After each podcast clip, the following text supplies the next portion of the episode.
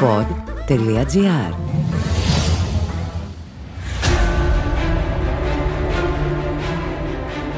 Ποδοσφαιρικές ευρωπαϊκές βραδιές. Νύχτες αξέχαστες. Είναι οι ώρες που γράφει τη ιστορία.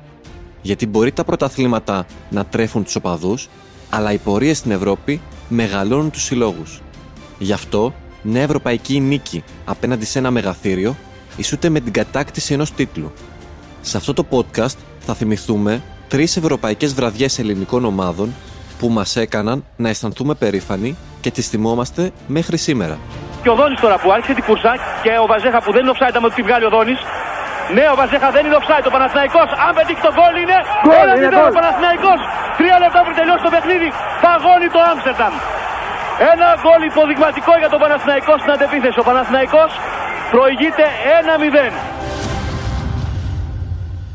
Καταλαβαίνεις ότι έζησες κάτι ιστορικό όταν μετά από χρόνια το ανακαλείς στη μνήμη σου και θυμάσαι πού ακριβώς βρισκόσουνα όταν το ζούσες.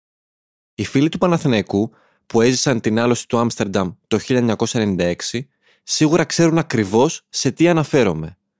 Στις 3 Απριλίου του 1996 ο Παναθηναϊκός είχε ραντεβού με την ιστορία.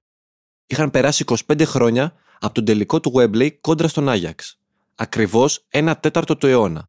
Είχε έρθει η ώρα της εκδίκησης. Οι πράσινοι του Χουάν Ραμόν Ρότσα είχαν φτάσει στα ημιτελικά του Champions League. Απέναντί τους βρισκόταν ο Άγιαξ, ή αλλιώς Έαντας, από τον ήρωα της Τρίας. Η υπερομάδα του Λουίς Φανχάλ αποτελούσε ένα αθλητικό γολιάθ της εποχής, με παίκτες όπως ο Βάντερ Σάρ, ο Κλάιφερτ, ο Λιτμάνεν, ο Ντάβιτς και τα αδέρφια Ντε Μπουρ, είχε σοκάρει την ποδοσφαιρική κοινότητα την προηγούμενη χρονιά. Τότε που κατέκτησε πρωτάθλημα και Champions League χωρίς να ηττηθεί ούτε μία φορά. Μέχρι σήμερα κανείς δεν έχει πετύχει κάτι παρόμοιο. Αν οι αριθμοί έπαιζαν μπάλα, τότε τα προγνωστικά παραμονές της αναμέτρησης με τον Άγιαξ ήταν συντριπτικά κατά του Παναθηναϊκού. Ο Άγιαξ μετρούσε ένα αήττητο σερί 19 αγώνων στην Ευρώπη, από το 1993. Μάλιστα, η τελευταία ευρωπαϊκή του ήττα στο Άμστερνταμ είχε έρθει το 1983 από τη Celtic. Ωστόσο, εκείνος ο Παναθηναϊκός δεν ήταν μια συνηθισμένη ελληνική ομάδα. Την προηγούμενη σεζόν είχε κατακτήσει τον Ντάμπλ στην Ελλάδα με τον Ρότσα στο τιμόνι. Οι περιγραφές παικτών μιλούν για μια ομάδα με τρομερό κλίμα στα ποδητήρια. Η ποιότητα ξεχύλιζε. Με μπροστάριδες τους Βαζέχα, Μπορέλη, Δόνη και τους δύο Γεωργιάδηδες, ο Παναθηναϊκός πετούσε φωτιές μπροστά. Αλλά και η άμυνά του δεν πήγαινε πίσω. Τα ονόματα των Καλιτζάκη, Αποστολάκη, Ουζουνίδη και Βάντσικ δέσποζαν. Εδώ ακούτε το Μαρίνο Ουζουνίδη να περιγράφει εξαιρετικά το στυλ παιχνιδιού εκείνου του Παναθηναϊκού. Ήμασταν μια ομάδα τότε που είχε πάρα πολύ καλή αμυντική οργάνωση. Είχε μια, ήμασταν μια ομάδα που παγώναμε πάρα πολύ το παιχνίδι. Δεν αφήναμε τον αντίπαλο να, να δείξει τα καλά του στοιχεία, κρατώντας εμείς την μπάλα και κάνοντας λίγο πιο αργό το, το ρυθμό και προσπαθούσαμε να εκμεταλλευτούμε μετά την ταχύτητα του Δόνη ή του Βαζέχα ή ξέρω, του Γεωργιάδη που μπήκε και αργότερα. Ήταν, αυτό, αυτό ήταν το στυλ παιχνιδιού, αυτό κρατήσαμε και σε αυτό το παιχνίδι. Ο Παναθηναϊκός ήταν μια σκληροτράχηλη ομάδα και το απέδειξε στην πορεία του μέχρι τα ημιτελικά εκείνης της σεζόν. Μέχρι τον Άγιαξ είχε δεχτεί μόλις τρία γκολ. Η ιστορία βέβαια θα μπορούσε να είχε γραφτεί εντελώς διαφορετικά. Στον προκριματικό γύρο, ο Παναθηναϊκός πέρασε τη Χάιντουκ Split χάρη στο εκτός έδρας γκολ του Μπορέλη. Έτσι προκρίθηκε στη φάση των ομίλων. Τότε ήταν 16 ομάδες στους ομίλους και η πρώτη τελευταία σεζόν του Champions League που συμμετείχαν μόνο οι πρωταθλητές. Η κληροτίδα του έφερε απέναντί του την Δυναμό Κιέβου την Πόρτο και την Αντ. Η πρεμιέρα με την δυναμό στο Κίεβο ήταν επεισοδιακή. Οι Ουκρανοί κέρδισαν, αλλά η UEFA τους απέβαλε από τη διοργάνωση, διότι επιχείρησαν να δωροδοκίσουν τη διατητική τετράδα με 30.000 δολάρια και δώρο δύο τσάντες με γούνες, παρακαλώ. Έτσι, η Άλμπορκ πήρε τη θέση της δυναμό και οι πράσινοι ξεκίνησαν νικηφόρα τις υποχρεώσεις τους απέναντι στην Αντ, επικρατώντας με 3-1. Ακολούθησε το ταξίδι στην Πορτογαλία, Τότε ο Ρότσα έδωσε μια υπόσχεση σε περίπτωση διπλού. Αντέχει να γυρίσεις με τα πόδια; Ου, κάνω με κολοτούμπες γυρνά. Ο Δημήτρης Μάρκος με χρυσό γκολ ανάγκαζε τον Ρότσα να περπατήσει με τα πόδια την επιστροφή στην Αθήνα. Αλλά ο Αργεντινός αθέτησε την υπόσχεσή του. Ακολούθησε η πικρή ήττα από την Άλμπορκ με 2-1 στη Δανία. Τότε όμως ο Παναθηναϊκός έδειξε το ευρωπαϊκό του μέταλλο από το οποίο ήταν φτιαγμένος. Η λευκή εντός έδρας ισοπαλία με την Πόρτο τον κρατούσε βαθιά στο κόλπο της πρόκρισης. Επόμενη αποστολή στη Γαλλία. ξανά 0-0 στο κατάλευκο γήπεδο της Ναντ και ήταν πρώτος στον όμιλό του. Η πρωτιά κλείδωσε στο ΟΑΚΑ με τη νίκη με 2-0 επί της Άλμπορκ. Στην Οχτάδα τον περίμενε η πρωταθλήτρια Πολωνίας Λέγκια Βαρσοβίας. Το πρώτο μάτς παίχτηκε σε έναν αγωνιστικό χώρο παγοδρόμιο. Εν τέλει, οι Πολωνοί έριξαν κοπριά στο γήπεδο για να μαλακώσουν το έδαφος, αφού ο Χλωοτάπητα είχε καεί από τον πάγο. Οι πράσινοι για ένα ακόμη παιχνίδι απέδρασαν με τη λευκή ισοπαλία και στη Ρεβάν ήταν απολαυστική. Νίκη με 3-0 και πρόκριση στους 4 του Champions League. Τελευταία φορά που είχαν φτάσει στα ημιτελικά ήταν το 1985. Τότε οι πράσινοι είχαν αποκλειστεί από τη Λίβερπουλ με κάτω τα χέρια. Αυτή τη φορά όμως υπήρχε τεράστια πίστη. Χαρακτηριστικά είναι τα λόγια του Χρήστο Σωτηρακόπουλου στο pre-game εκείνου του αγώνα. Είχαμε πει λοιπόν ότι τότε ο Παναθηναϊκός στον ημιτελικό ίσως πήγε για αυτόγραφα στο Άνφιλ και για να πάρει φωτογραφίες. Ήταν φανερό πω κάποιοι παίχτε του βλέπαν τους παίχτε της Λίβερπουλ να μπαίνουν στα ποετήρια και είχαν α, πάθει την πλάκα της ζωής τους. Αυτό ρωτήσαμε λοιπόν τον Ρότσα τώρα που το έζησε εκείνο το κλίμα, αν η τωρινή ομάδα έχει έρθει εδώ ικανοποιημένη από το ότι έφτασε μέχρι εδώ. Και λέει: Όχι, αυτή η ομάδα έχει έρθει εδώ για να παλέψει όπως επάλεψε όλα τα παιχνίδια. Και κάπου ενδόμηχα πιστεύει ότι αυτή η μία α, πιθανότητα μπορεί να γίνει 20, 30, 40, 50, κανείς δεν ξέρει, όπως μπορεί και να εξαφανιστεί. Εξίσου ενδεικτικό της αυτοπεποίθησης που επικρατούσε στο στρατόπεδο του Παναθηναϊκού είναι το σχόλιο του Μένιου Σακελαρόπουλου για τη χαλαρότητα με την οποία ο Μπορέλη αντιμετώπιζε εκείνα τα παιχνίδια. Και όπως έλεγε και ο, ο Μπορέλη, ο οποίος ήταν ένα τρομερό πειραχτήρι και νομίζω ότι στην συγκεκριμένη περίοδο έπαιξε την καλύτερη του μπάλα, έλεγε Έλα μωρέ πρόεδρε τώρα στον κύριο του Γιάννη. Μη έχεις το άγχος, μη έχεις άγχος, άγχος. Φιλικά παιχνίδια είναι, της πλάκας. Αξίζει να σημειωθεί ότι εκείνο το μάτς ήταν το τελευταίο του Άγιαξ στο Ολυμπιακό στάδιο του Άμστερνταμ.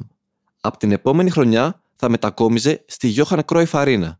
Τα ρεπορτάζ, παραμονές της αναμέτρησης έκαναν λόγο για έναν υπεροπτικό Άγιαξ. Παρ' όλα αυτά, ο Παναθηναϊκός υπέφερε στο ξεκίνημα της αναμέτρησης. Ο Άγιαξ είχε επιβάλει το παιχνίδι του και με τον Κανού είχε χάσει δύο μεγάλες ευκαιρίες.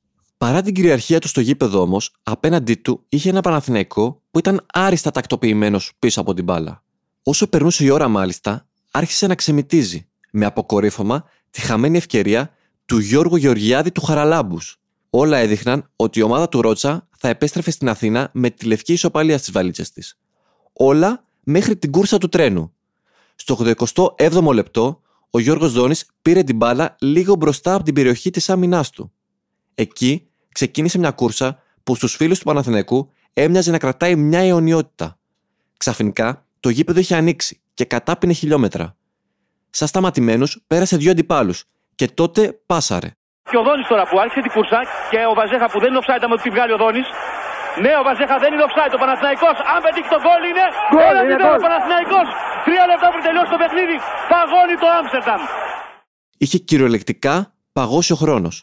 Ο Κριστό Βαζέχα δεν ήξερε πώς να το πανηγυρίσει. Στην προσπάθειά του να σκοράρει, συγκρούστηκε με τον τεράστιο Φάντερ Σαρ και σοριάστηκε στο έδαφος πριν η μπάλα περάσει τα δίχτυα. Όταν σηκώθηκε και συνειδητοποίησε τι είχε πετύχει, σήκωσε τα χέρια του στον ουρανό. Ο ίδιος θυμάται ότι ήταν τόσο καταπονημένος που δεν είχε κουράγια να τρέξει για να πανηγυρίσει. Το δεύτερο ήταν ότι εντάξει, ήταν προς το τέλος του παιχνιδιού. Ήμασταν πάρα πολύ κουρασμένοι από όλη αυτή την προσπάθεια και εντάξει, αλήθεια είναι ότι δεν είχα, είχα και πολύ, πολύ δύναμη για να τρέξω για να ξέρεις, ε, Κατάλαβα. Κάπως έτσι ολοκληρώθηκε ο μεγαλύτερος άθλος ελληνικής ομάδας στην Ευρώπη. Οι αλαζόνες Ολλανδοί την είχαν πατήσει από τους πολυμήχανους Έλληνες. Και ο πολύς Λουίς Φανχάλ ήταν έτοιμος να εκραγεί από τα νεύρα του. Κοιτάω τον Βαν Γκάλ, ο οποίος έγραφε στον πάγκο σε ένα χαρτί, σ- σημείωνε και έρχεται ο, Καλι... ο Κολιτσιδάκης και του λέει, πάει μπροστά του και του μιλάει ελληνικά. Τι γράφεις, τι γράφεις, του λέει εκεί. Αυτός τον κοιτάζει, κοκκινίζει, παίρνει το χαρτί και του ρίχνει μία στο, στο, στο γήπεδο, στο χόρτο και αρχίζει και το πατάει. Μετά το μεγαλύτερο διπλό ελληνικής ομάδας στο Champions League, οι μεθυσμένοι από τη νίκη φίλοι του Παναθηναϊκού έπλεαν σε πελάγια ευτυχίας. Χιλιάδες οπαδοί συγκεντρώθηκαν έξω από το αεροδρόμιο στις 5 το πρωί για να υποδεχτούν τα ενδάλματά τους. Λαοθάλασσα οπαδών είχε κατακλείσει τους δρόμους στην Ομόνια, τον Βόλο και την Πάτρα. Οι πράσινοι ονειρεύονταν ένα δεύτερο τελικό Champions League μετά από 25 χρόνια. Ωστόσο, ο Φέρεντς Πούσκας, ο θρηλυκός προπονητής του έπου του Wembley, τους προσγείωσε απότομα. Ο δημοσιογράφος Παύλος Τσίμας τον είχε πείσει να έρθει στην Ελλάδα για να παραβρεθεί στην εκπομπή του Μέγκα της 3η Απριλίου του 1996.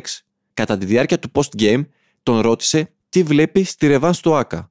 Δίνω το λόγο πρώτα στον Μπούσκας, ο οποίος πολύ λακωνικά μου λέει σπουδαία νίκη, αλλά στη Ρεβάνς θα και προκριθεί ο Άγιαξ. Έτσι. Ναι. Έτσι ξέρα. Με πάγωσε. Δυστυχώς, η πρόβλεψη του Πούσκας αποδείχθηκε προφητική. Ο υποψιασμένος πια Άγιαξ κατέβηκε σαν πληγωμένο θηρίο που διψούσε για εκδίκηση. Ο Λιτμάνεν σκόραρε μόλις το τρίτο λεπτό, κόβοντας τις ωρέξεις των γηπεδούχων. Ακολούθησαν δύο ακόμη τέρματα σε ένα ματ που ο Εάντας ολοκλήρωσε με μόλις τέσσερα λάθη. Φυσικά, η χαμένη ευκαιρία για συμμετοχή στον τελικό πίκρανε τους φίλους του Παναθηναϊκού. Ωστόσο, κοιτώντας τη μεγάλη εικόνα, δεν υπήρχε χώρος για δάκρυα. Οι πράσινοι είχαν κάνει την υπέρβαση. Μια πορεία που προκάλεσε τεράστια υπερηφάνεια και μέχρι σήμερα αποτελεί την κορυφαία στην ιστορία του ελληνικού ποδοσφαίρου.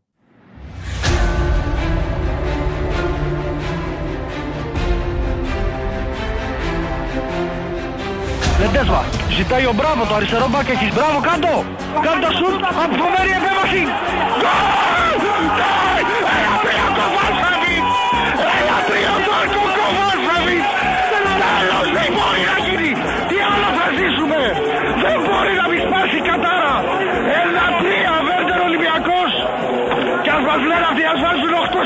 Στην Μπίλεφελτ! Ένα τρία ο Ντάρκο Κοβάσεβιτς στο 87 Βέρντερ Ολυμπιακός 1-3 Δεν γίνεται να μην έρθει το διπλό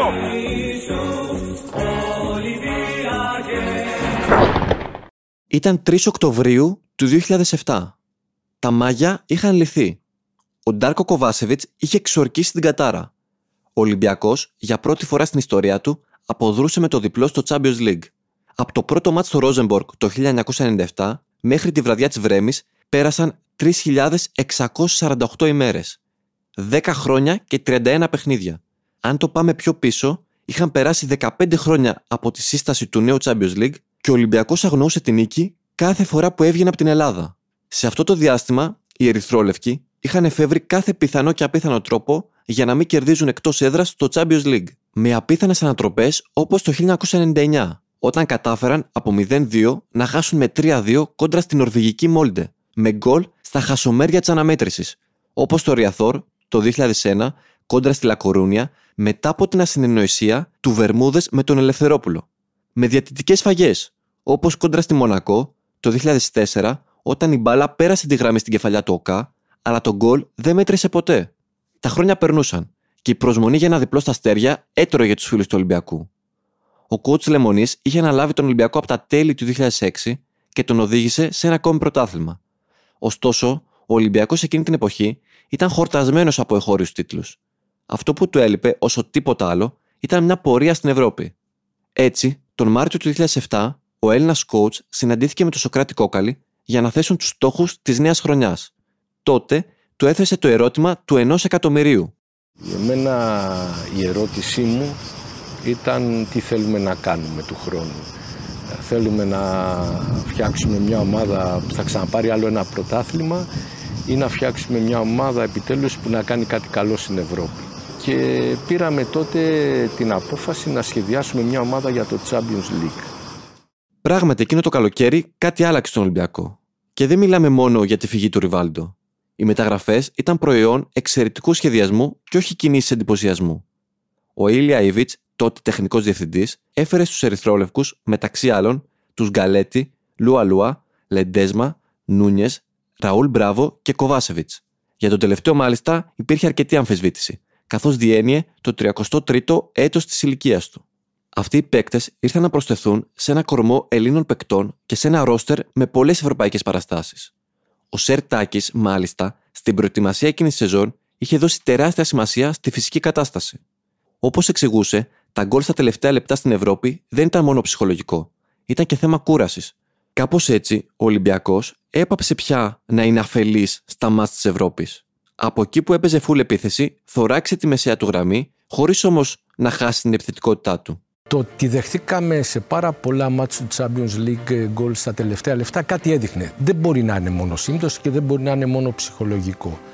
Ε, το ότι χρειαζόμασταν ε, να φτιάξουμε μια ομάδα που δεν ήταν ανάγκη να έχει το κλασικό δεκάρι ε, γιατί η επιθετική ομάδα δεν γίνεσαι μόνο αν έχεις επιθετικούς παίκτες, αν έχεις επιθετική νοοτροπία ε, έχει σημασία ε, και αν μπορείς να επιτίθεσαι και από τη δεύτερη γραμμή με αρκετούς παίκτες.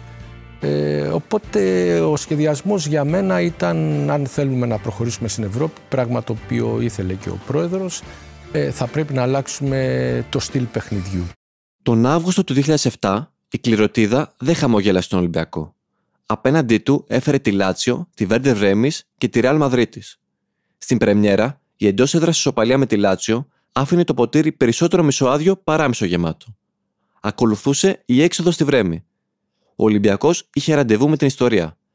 Αυτή την αίσθηση είχαν και οι παίκτες, όπως θυμάται ο Ηρωκλή Τολτίδης είναι κάποια μάτς που επιβάλλεται να παίξει και για τη φανέλα. Και ένα από αυτά τα μάτς πιστεύω ήταν και αυτό ότι έπρεπε να παίξουμε και για τη φανέλα, έπρεπε να παίξουμε για τον κόσμο, έπρεπε να παίξουμε για την ιστορία της ομάδας, ότι πρέπει να κάνουμε κάποια στιγμή νίκη εκτός έδρας. Ε, δεν έπρεπε να βαραίνει άλλο αυτό το σύλλογο. Στο Βέζερ Stadion οι ουρανοί είχαν ανοίξει και τα πρώτα σημάδια δεν ήταν καλά. Εκείνη η ομάδα της Βέρντερ είχε σπουδαίους παίκτες, όπως ο Ντιέγκο, ο Μέρτεζάκερ και ο Αλμέιδα. Ο μετέπειτα Φορτισάεκ άνοιξε το σκόρο στο 33. Τότε όλοι σκέφτηκαν ότι μια ακόμη οδυνηρή ευρωπαϊκή βραδιά ήταν πρώτο πυλών. Ο Νικοπολίδης κρατούσε με νύχια και με δόντια αυτό το 1-0. Στην επανάληψη όμως, ο Ολυμπιακός άρχισε να το πιστεύει. Με τον Καλέτη μπροστάρι, η Ερυθρόλευκη ήταν ακόμη ζωντανή στο κόλπο. Τότε, ο Τάκης Λεμονής αποφάσισε να ανακατέψει την τράπουλα. Κόντρα στη λογική, έβγαλε τον Καλέτη, τον καλύτερο παίκτη των πυρεωτών. Στη θέση του, πέρασε τον Κοβάσεβιτς. Ο αρχηγός Πέτρακ Τζόρτζεβιτς θυμάται για εκείνη την αλλαγή σε καμία περίπτωση δεν περιμέναμε, δεν περιμέναμε να βγει ένας παίχτης που έχει και την εμπειρία, έχει και την ποιότητα και ήταν στο συγκεκριμένο παιχνίδι πραγματικά ήταν, ήταν πάρα πάρα πολύ καλός. Και εμείς μέσα είχαμε απορία και ξαφνικά να περνάω στη θέση του Γκαλέτη. Αμέσως η αλλαγή του Λεμονί εξελίχθηκε σε κίνηση ματ. Η απόφασή του να γεμίσει τον άξονα δικαιώθηκε, καθώς από εκεί προήλθε η ισοφάριση με τον Ιεροκλής Στολτίδη ένα λεπτό αργότερα. Ξαφνικά, τα επίπεδα πίστης στην ομάδα είχαν αρχίσει να ανεβαίνουν, για να φτάσουμε στον γκολ της ανατροπής. Ο Ραούλ Μπράβο σέντραρε από τα αριστερά και η άμυνα της Βέρντερ έδιωξε την μπάλα λίγο έξω από την περιοχή. Η μπάλα στρώθηκε στον Πατσατζόγλου και τότε ακολούθησε πανδαιμόνιο. Τώρα αφήσανε, κάνει τη σέντρα. Ποιος, Πατσαζόγλου, το σουτ γκολ! Ένα-δύο! Ένα-δύο! Βέρντερ Ολυμπιακός, ένα-δύο! Στο 82! Βέρντερ Ολυμπιακός, ένα-δύο! Με μια βολίδα του Χρήστου Πατσατζόγλου, ο οποίος φεύγει και πέφτει πάνω στον πάγκο. Ο κεραυνός του Πατσατζόγλου σήκωσε την τρίχα των φίλων του Ολυμπιακού. Είχε φτάσει η ώρα της λύτρωσης. Αυτή τη φορά το πάθημα είχε γίνει μάθημα. Οι Ερυθρόλευκοι ήταν αποφασισμένοι να μην παίξουν με τη φωτιά. Έτσι, στο 86, ο Ντάρκο Κοβάσεβιτς έκανε αυτό για το οποίο είχε μπει αλλαγή. Μυρίστηκε τον γκολ και μετά την ασταθή απόκριση του Βάντερ, σκόραρε το τελικό 3-1. Η περιγραφή των πανηγυρισμών από τον Τάκη Λεμονή λέει όλα όσα θες να ξέρεις για το τι σήμαινε εκείνο το γκολ. Στο γκολ του Ντάρκο, το γκολ που ακούστηκε από τις 3.000 κόσμο του Ολυμπιακού είχα την αίσθηση ότι είχε φτάσει στην Αθήνα. Ήταν τόσο δυνατό, δηλαδή το θυμάμαι, το θυμάμαι πολύ χαρακτηριστικά αυτό. Εκείνη τη στιγμή, ναι, κοίταξα ψηλά, στο Θεό λέω εδώ είμαστε. Λυτρωθήκαμε, έγινε. Αυτό ήταν. Η κατάρα έσπασε και το ψυχολογικό βάρος είχε αποτιναχτεί. Δεν είναι τυχαίο ότι ακολούθησε δεύτερο σεριδιπλό την επόμενη αγωνιστική με τη Λάτσιο. Οι πυρεώτες δεν έμειναν εκεί, αλλά προκρίθηκαν στους 16 της διοργάνωσης. Τελικά, αποκλείστηκαν από τη μετέπειτα φιναλίστη της διοργάνωσης Chelsea. Μέχρι σήμερα, η απόδραση από τη Βρέμη αποτελεί το μεγαλύτερο διπλό του Ολυμπιακού στην Ευρώπη. Ήταν η νίκη που άλλαξε το αφήγημα της ευρωπαϊκής ιστορίας του Ολυμπιακού. Οι αντίπαλες έδρες είχαν ξεκλειδωθεί πια. Κάπως έτσι, σήμερα, οι Ερυθρόλευκοι έχουν φτάσει τα 7 διπλά στο Champions League. Εσύ γνωρίζεις ποια ελληνική ομάδα έχει τις περισσότερες νίκες εκτός έδρας στην κορυφαία διασυλλογική διοργάνωση; Μπες τώρα στο superfans.gr της Κοσμοτέ TV και τέσταρε τις γνώσεις σου για την αγαπημένη σου ομάδα. Κάνε την εγγραφή σου και κέρδισε δώρα κάθε μήνα. Από φανέλες και μπάλες υπογεγραμμένες μέχρι ταξίδια για την ομάδα σου.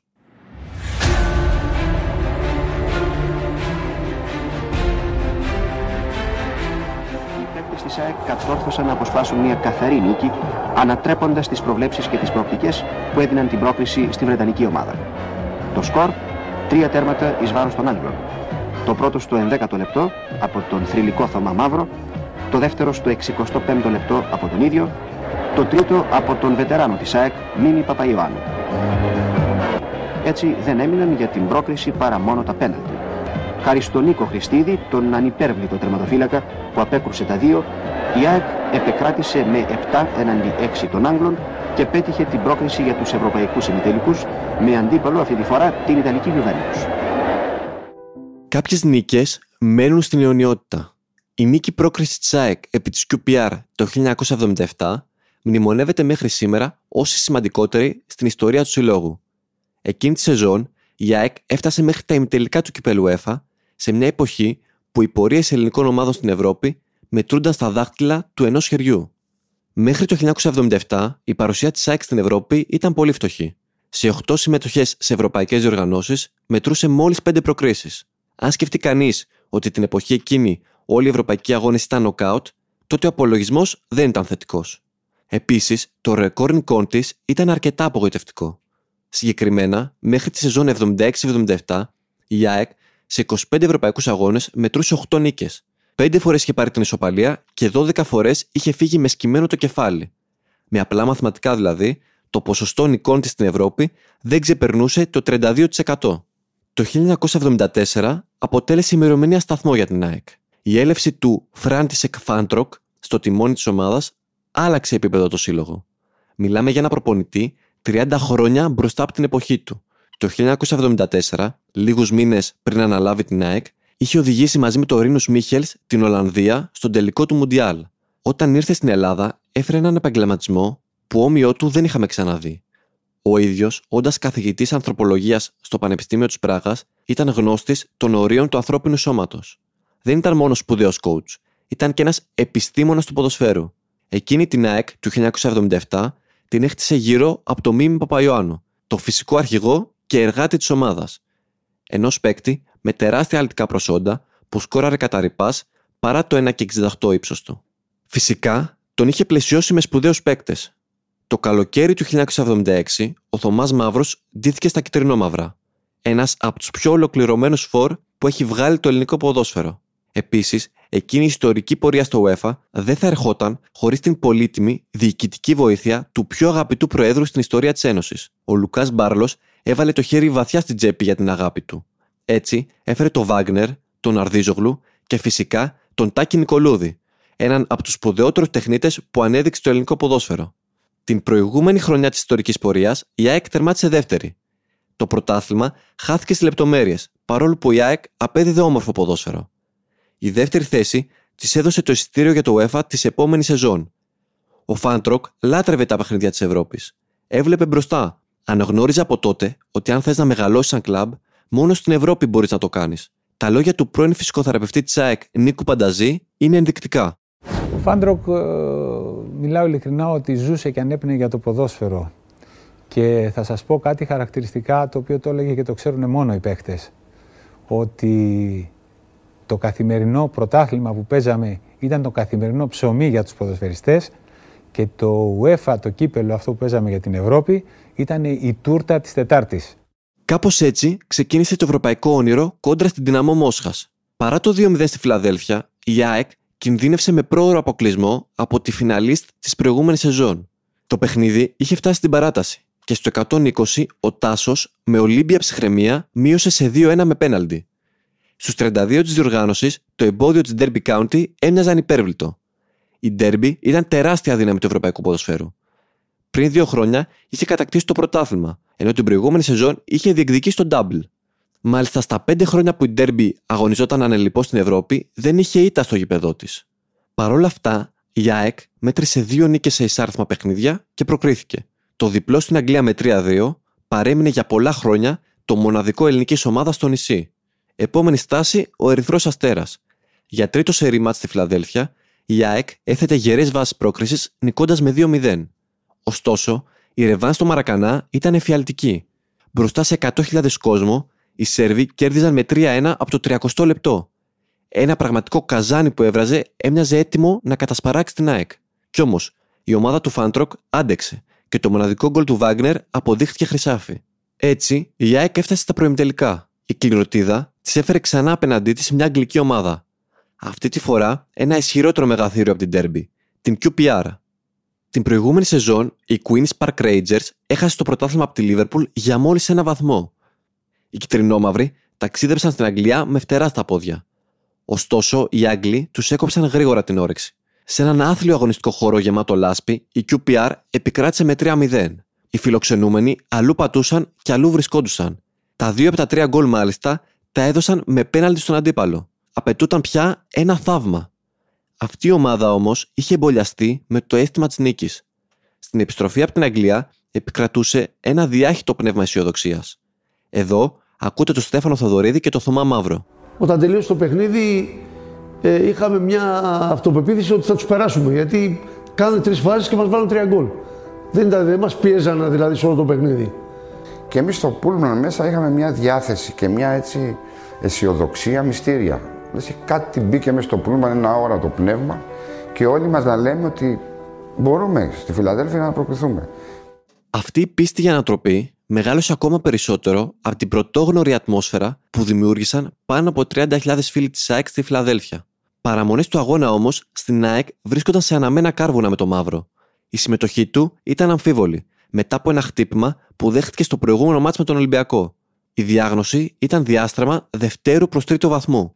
Φανταστείτε ότι ήταν τόσο πρισμένο το πόδι που δεν μπορούσε να κοιμηθεί το βράδυ από τους πόνους. Πήγα στον κύριο Χατζηγιάννη, τον συγχωρεμένο, τον πρόεδρο της ΕΠΟ τότε και ΑΕΚΤΖ και γιατρό, ορθοπαιδικό μεγάλο και μου έκανε δύο ενέσεις, μία κορτιζόνη, μία νοβοκαίνη στο πόδι και μετά ο Φάντροκ μου είπε θα πας πιο νωρίς από το ζέσταμα των άλλων παικτών να τρέξεις και αν δεις ότι μπορείς θα μου πεις να σε βάλω. Αν δεν μπορείς να βάλει ένα άλλο παίκτη στη θέση μου. Ο Θωμάς Μαύρος όμως δεν ήταν ένας συνηθισμένος ποδοσφαιριστής. Όχι μόνο έσφιξε τα δόντια και έπαιξε, αλλά κουβάλησε τις ελπίδες μιας ολόκληρης ομάδας στις πλάτες του. Εκείνος έδωσε το σύνθημα της ανατροπής με γκολ στο 8ο λεπτό. Η ΑΕΚ άρχισε να το πιστεύει και ο Μαύρος με δεύτερο προσωπικό τέρμα την έβαζε γερά στο κόλπο της πρόκρισης με ατομική προσπάθεια στο 65ο λεπτό. Ο Μαύρος έχει κάνει μια επίθεση κατά μέτωπο, έκανε μια παλιά ο ίδιος και σουτ και η μπάλα καρφώνεται για δεύτερη φορά στα δίκτυα. Τα λεπτά περνούσαν βασανιστικά και είχε έρθει η ώρα του αρχηγού, του Μίμη Παπαϊωάννου. Όσο ύψος του έλειπε, άλλο τόσο τσαγανό και αλτικότητα διέθετε. Έτσι, 8 λεπτά πριν τη λήξη, περπάτησε στον αέρα για να στείλει την μπάλα με κεφαλιά στο γάμα της αντίπαλης αιστεία. Το 3-0 προκάλεσε σεισμό στη Φιλαδέλφια. Φάουλ έξω από την περιοχή, ο Τάσος εκτελεστής. Κεφαλιά του Παπαϊωάννου και γκολ! 3-0 αγαπητοί ακροατές. Ο Παπαϊωάννου με καρφωτή κεφαλιά στο γάμα επιτυγχάνει το 3-0. 3-0 αγαπητοί ακροατές. Παπαϊωάννου καρφωτή κεφαλιά στο γάμα και 3-0 και τώρα αρχίζει το παιχνίδι για την πρόκριση. 3-0 η ΑΕΚ και πάει για παράταση. Εκείνο το γκολ, ακόμα και ο ίδιος ο Παπαϊωάννου αναρωτιέται μέχρι σήμερα πώς το πέτυχε. Ο Τάσος Κωνσταντίνου πάντως, ο δημιουργός του, δεν είχε ποτέ αμφιβολία όταν σέντραρε για το κεφάλι του. Εγώ έχω δει το μίμη τον Παπαϊάνου, λέω τον κοντό δεν το μαρκάρει κανένας τώρα. Πηδάει ο μίμης και την καρφώνει και γίνεται το 3-0. Δεν τη χτύπησε από μπροστά, από πίσω πήγε και πήγε. Τώρα για πώς πήγε. Το παιχνίδι οδηγήθηκε στην παράταση.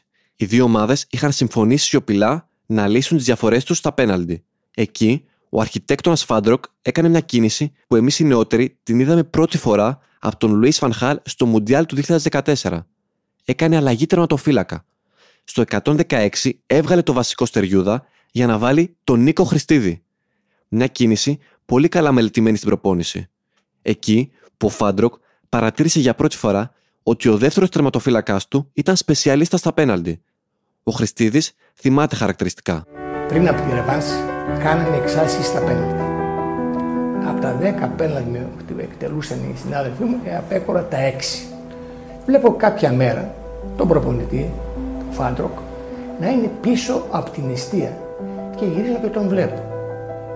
Και λέω εκείνη τη στιγμή ότι για να έρθει εδώ θέλει να μάθει τι γίνεται, να γνωρίσει αν αυτό το οποίο γίνεται εδώ να έχει ένας τερματοφύλακας σε επιτυχία 6 στα 10, από πού βγαίνει; Στη ρώσικη ρουλέτα, η ΑΕΚ αστόχησε πρώτη με τον Τάκη τον Νικολούδη. Ωστόσο, ο Χριστίδη επιβεβαίωσε τη φήμη του πεναλτάκια, αποκρούοντας το αμέσως επόμενο. Οι δύο ομάδες ήταν αναπάντεχα εύστοχες μέχρι το 7-6 υπέρ της ΑΕΚ. Τότε, ο Γουέμπ έστησε την μπάλα στην άσπρη βούλα.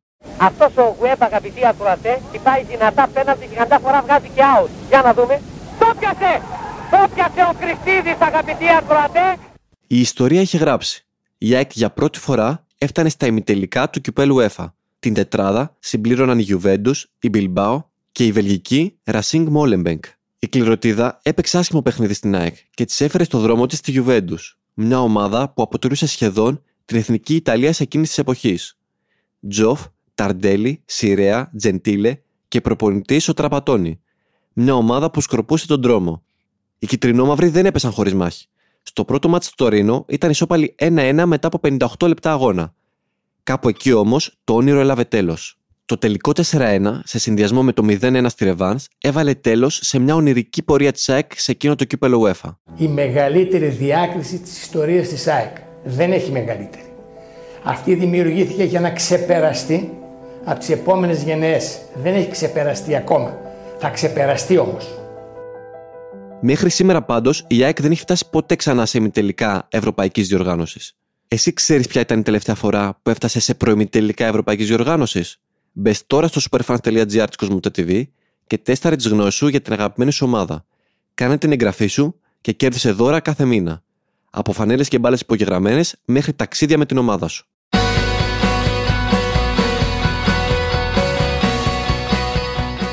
Ήταν το podcast «Τι φάση» αυτή τη φορά με τον Γιώργο Παπαϊάνου. Στους ήχους ο Μάριος Πλασκοσοβίτης. Τι φάση; Ειδήσεις και δηλώσεις που προκαλούν τον προβληματισμό, το γέλιο ή και τον θυμό μας. Μια προσωπική ματιά στην επικαιρότητα με την υπογραφή των ανθρώπων του pod.gr.